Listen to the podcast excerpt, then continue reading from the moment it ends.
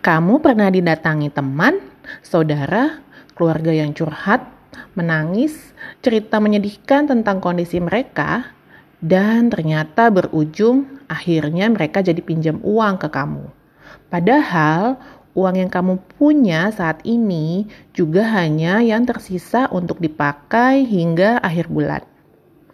Akhirnya, antara kamu jebol tabunganmu, cairkan investasimu, atau sampai berutang dengan kredit card demi menolong orang tersebut.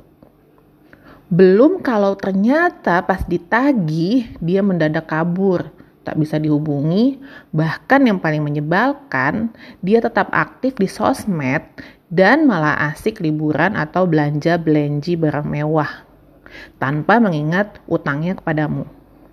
Nah, sekarang kita coba dulu yuk tipsnya agar bisa terhindar dari drama ini. Yang pertama, jangan terlalu show off.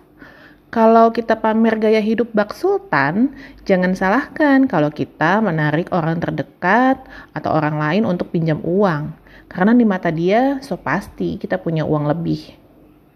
Yang kedua, tolak secara tegas. Namun, tawarkan bantuan lain.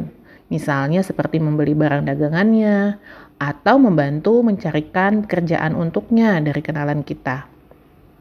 Yang ketiga, sampaikan bahwa dana yang kita miliki sudah dialokasikan untuk investasi maupun tujuan keuangan yang lain.